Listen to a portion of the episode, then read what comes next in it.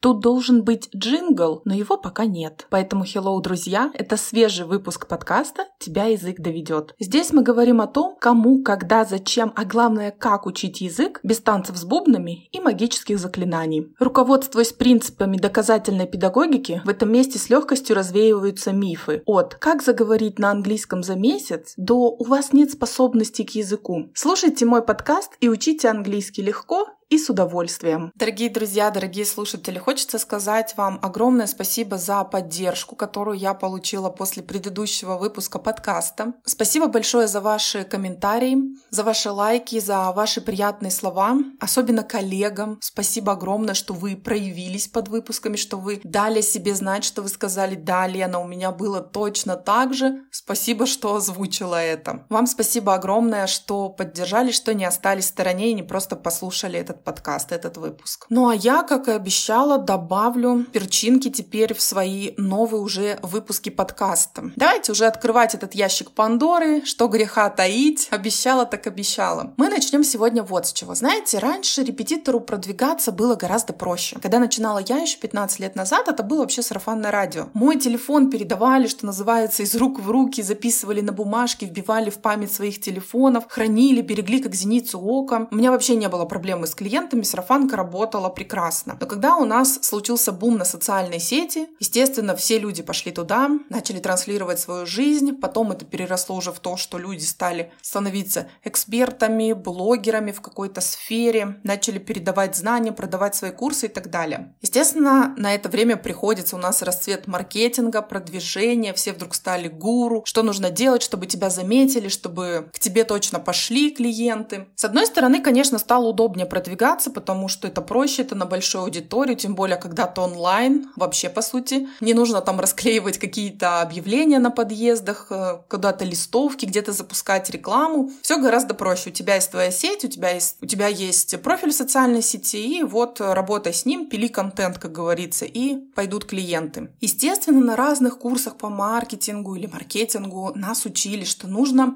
быть креативными, яркими, какими-то запоминающимися, нестандартными. Естественно, о себе нужно было писать и рассказывать в таком же ключе. То есть вот человек заходит, как нам говорили, на твою страницу, и сразу в шапке профиля должно быть написано, кто ты, чем ты занимаешься, и какой-то должен быть триггер. То есть фраза, которая тебя привлекает. Сейчас это уже становится не модным, не актуальным. Сейчас нужно кое-что другое людям. А, но остались еще коллеги, которые этим увлекаются. Так вот, о них сегодня и поговорим. Я вам зачитаю некоторые отрывки из шапок профиля, как себя коллеги позиционируют, и дам свои комментарии просто как это вижу я и почему я считаю это ненормальным вот в 2023 году. Очень часто могу наблюдать такие фразы, как «У меня яркие, нестандартные, креативные, оригинальные уроки». Слушайте, но если вы сидите в кресле перед экраном монитора, вы при этом не стоите на голове, не объяс... объясняя past simple, вы не жонглируете мечами и в это время не учите пересказу текста, то у вас просто самые обычные уроки. Я не понимаю, почему вдруг все люди стали бояться этого слова. Простые, обычные уроки.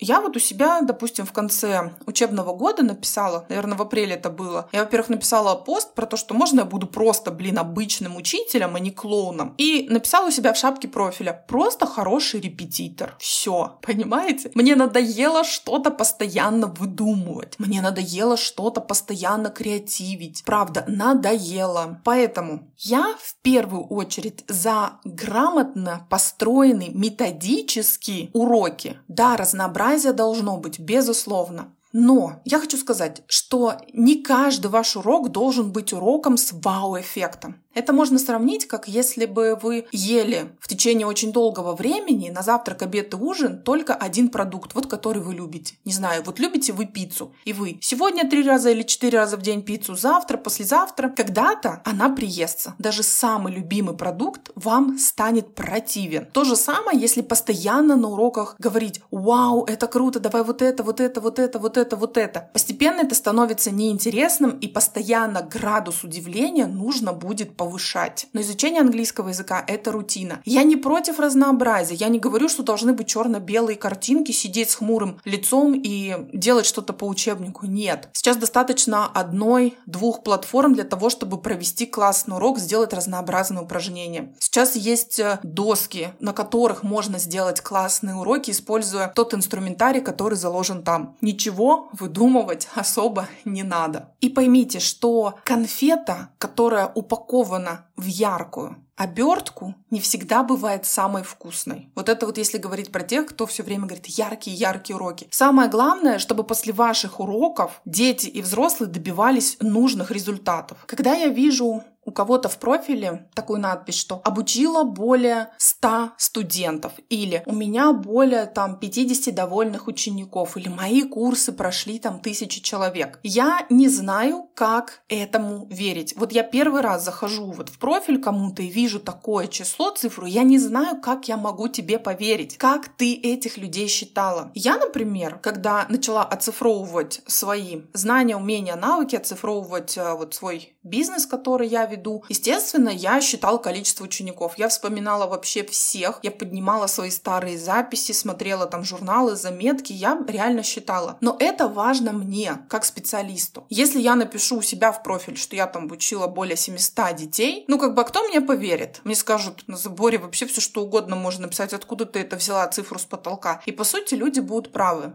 К сожалению, этому учат на курсах вот э, по самопрезентации, по ведению бизнеса, по представлению себя в соцсети. Надо обязательно вот эти вот твердые цифры, твердые результаты показать. Но, понимаете, это не твердый результат, потому что ты это никак не можешь подтвердить. Подтвердить, например, количество часов обучения за какой-то определенный период, это реально, потому что тебе выдают сертификат, диплом какой-то. На нем написаны обязательно твои данные, то есть фамилия, имя, количество часов, на которые этот курс курс рассчитан, и, соответственно, даты, в какой период ты этот курс окончила. Вот количество часов обучения еще более-менее можно посчитать, потому что есть дипломы сертификаты, и можно как бы это предоставить. А вот с количеством учеников немножечко сложнее. Я не считаю, что это какая-то великая цифра, большой такой показатель того, что ты классный специалист. Для меня это вообще не показатель. Можно достаточно хреново обучить 100 детей говорить на английском или не научить их совсем английскому языку. Но зато говорить вот у меня было 100 студентов. Еще одна интересная фраза, которую частенько пишут э, преподаватели. Заряжай позитивом, заряжай на изучение английского. Мне так хочется сказать, ты батарейка, что ли? Ты аккумулятор, ты пауэрбэнк, ты зарядка от телефона, что ты заряжаешь. Я вообще вот эти вот лозунги очень абстрактные, я вообще их не понимаю. Не надо никого заряжать, не надо никого там заставлять любить еще английский или твой предмет. Ты должна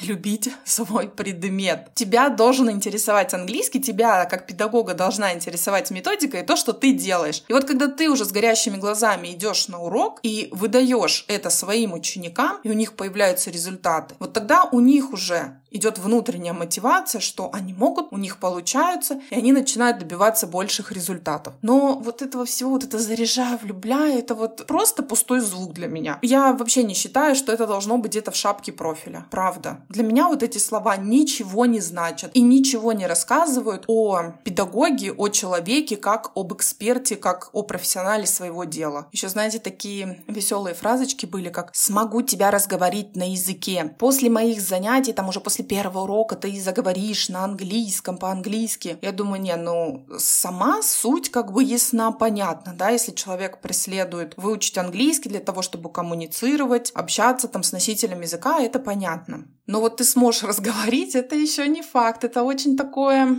серьезное заявление. То есть, если у тебя не получится, по сути, это будут обманутые ожидания. То есть, очень смело вот так вот заявлять, что я смогу тебя разговорить. После моих уроков ты начнешь говорить. Это правда очень смело. Вот девочки, коллеги, которые такое пишут, вы на себя берете очень большую ответственность. И с вас потом за это просят. Клиенты любят придираться к словам. Вот лучше так, правда, не делать. Лучше писать что-то другое. Напишите, что вы просто репетитор. Что вы так все боитесь этой фразы? Но, наверное, самое интересное то, что я видела, Наверное, у парочки человек, но это было очень смешно. Английский по-женски. Я долго сидела и не понимала, что такое английский по-женски. Английский может быть для женщин или что? У меня сразу, знаете, промелькнули вот эти вот всякие английский по-женски, ведические вот эти психологи. Будь женственной, подыши маточкой, я в моменте, я что там в ресурсе, я в сознании. Девочки, пожалуйста, не надо в английский приплетать всякую эзотерику. Боже, этого говна хватает везде. Вот не надо еще и в нашу сферу вот это вот все приплетать. Если у вас там что-то необычное или вы позиционируете, что вы там работаете только с женщинами, ну, сделайте вы это по-другому, но не английский по-женски. Не существует каких-то методов и способов изучения языка, которые заточены там для женщин или которые подойдут только мужчинам или которые подходят там только людям этой национальности или этой национальности, такого нет. Я вообще не понимаю, для чего эта фраза, что она ассоциирует, с чем она связана. Но для меня она оставляет такое небольшое неприятное послевкусие, вызывает очень много разных вопросов. Коллеги, хочу обратиться к вам. Не бойтесь быть самыми обычными репетиторами. В этом ничего такого нет. От этого не умирают. Это не страшно. То, что вы не можете там себе что-то придумать такое креативное в шапку профиля, ничего не надо. Просто расскажите, кто вы,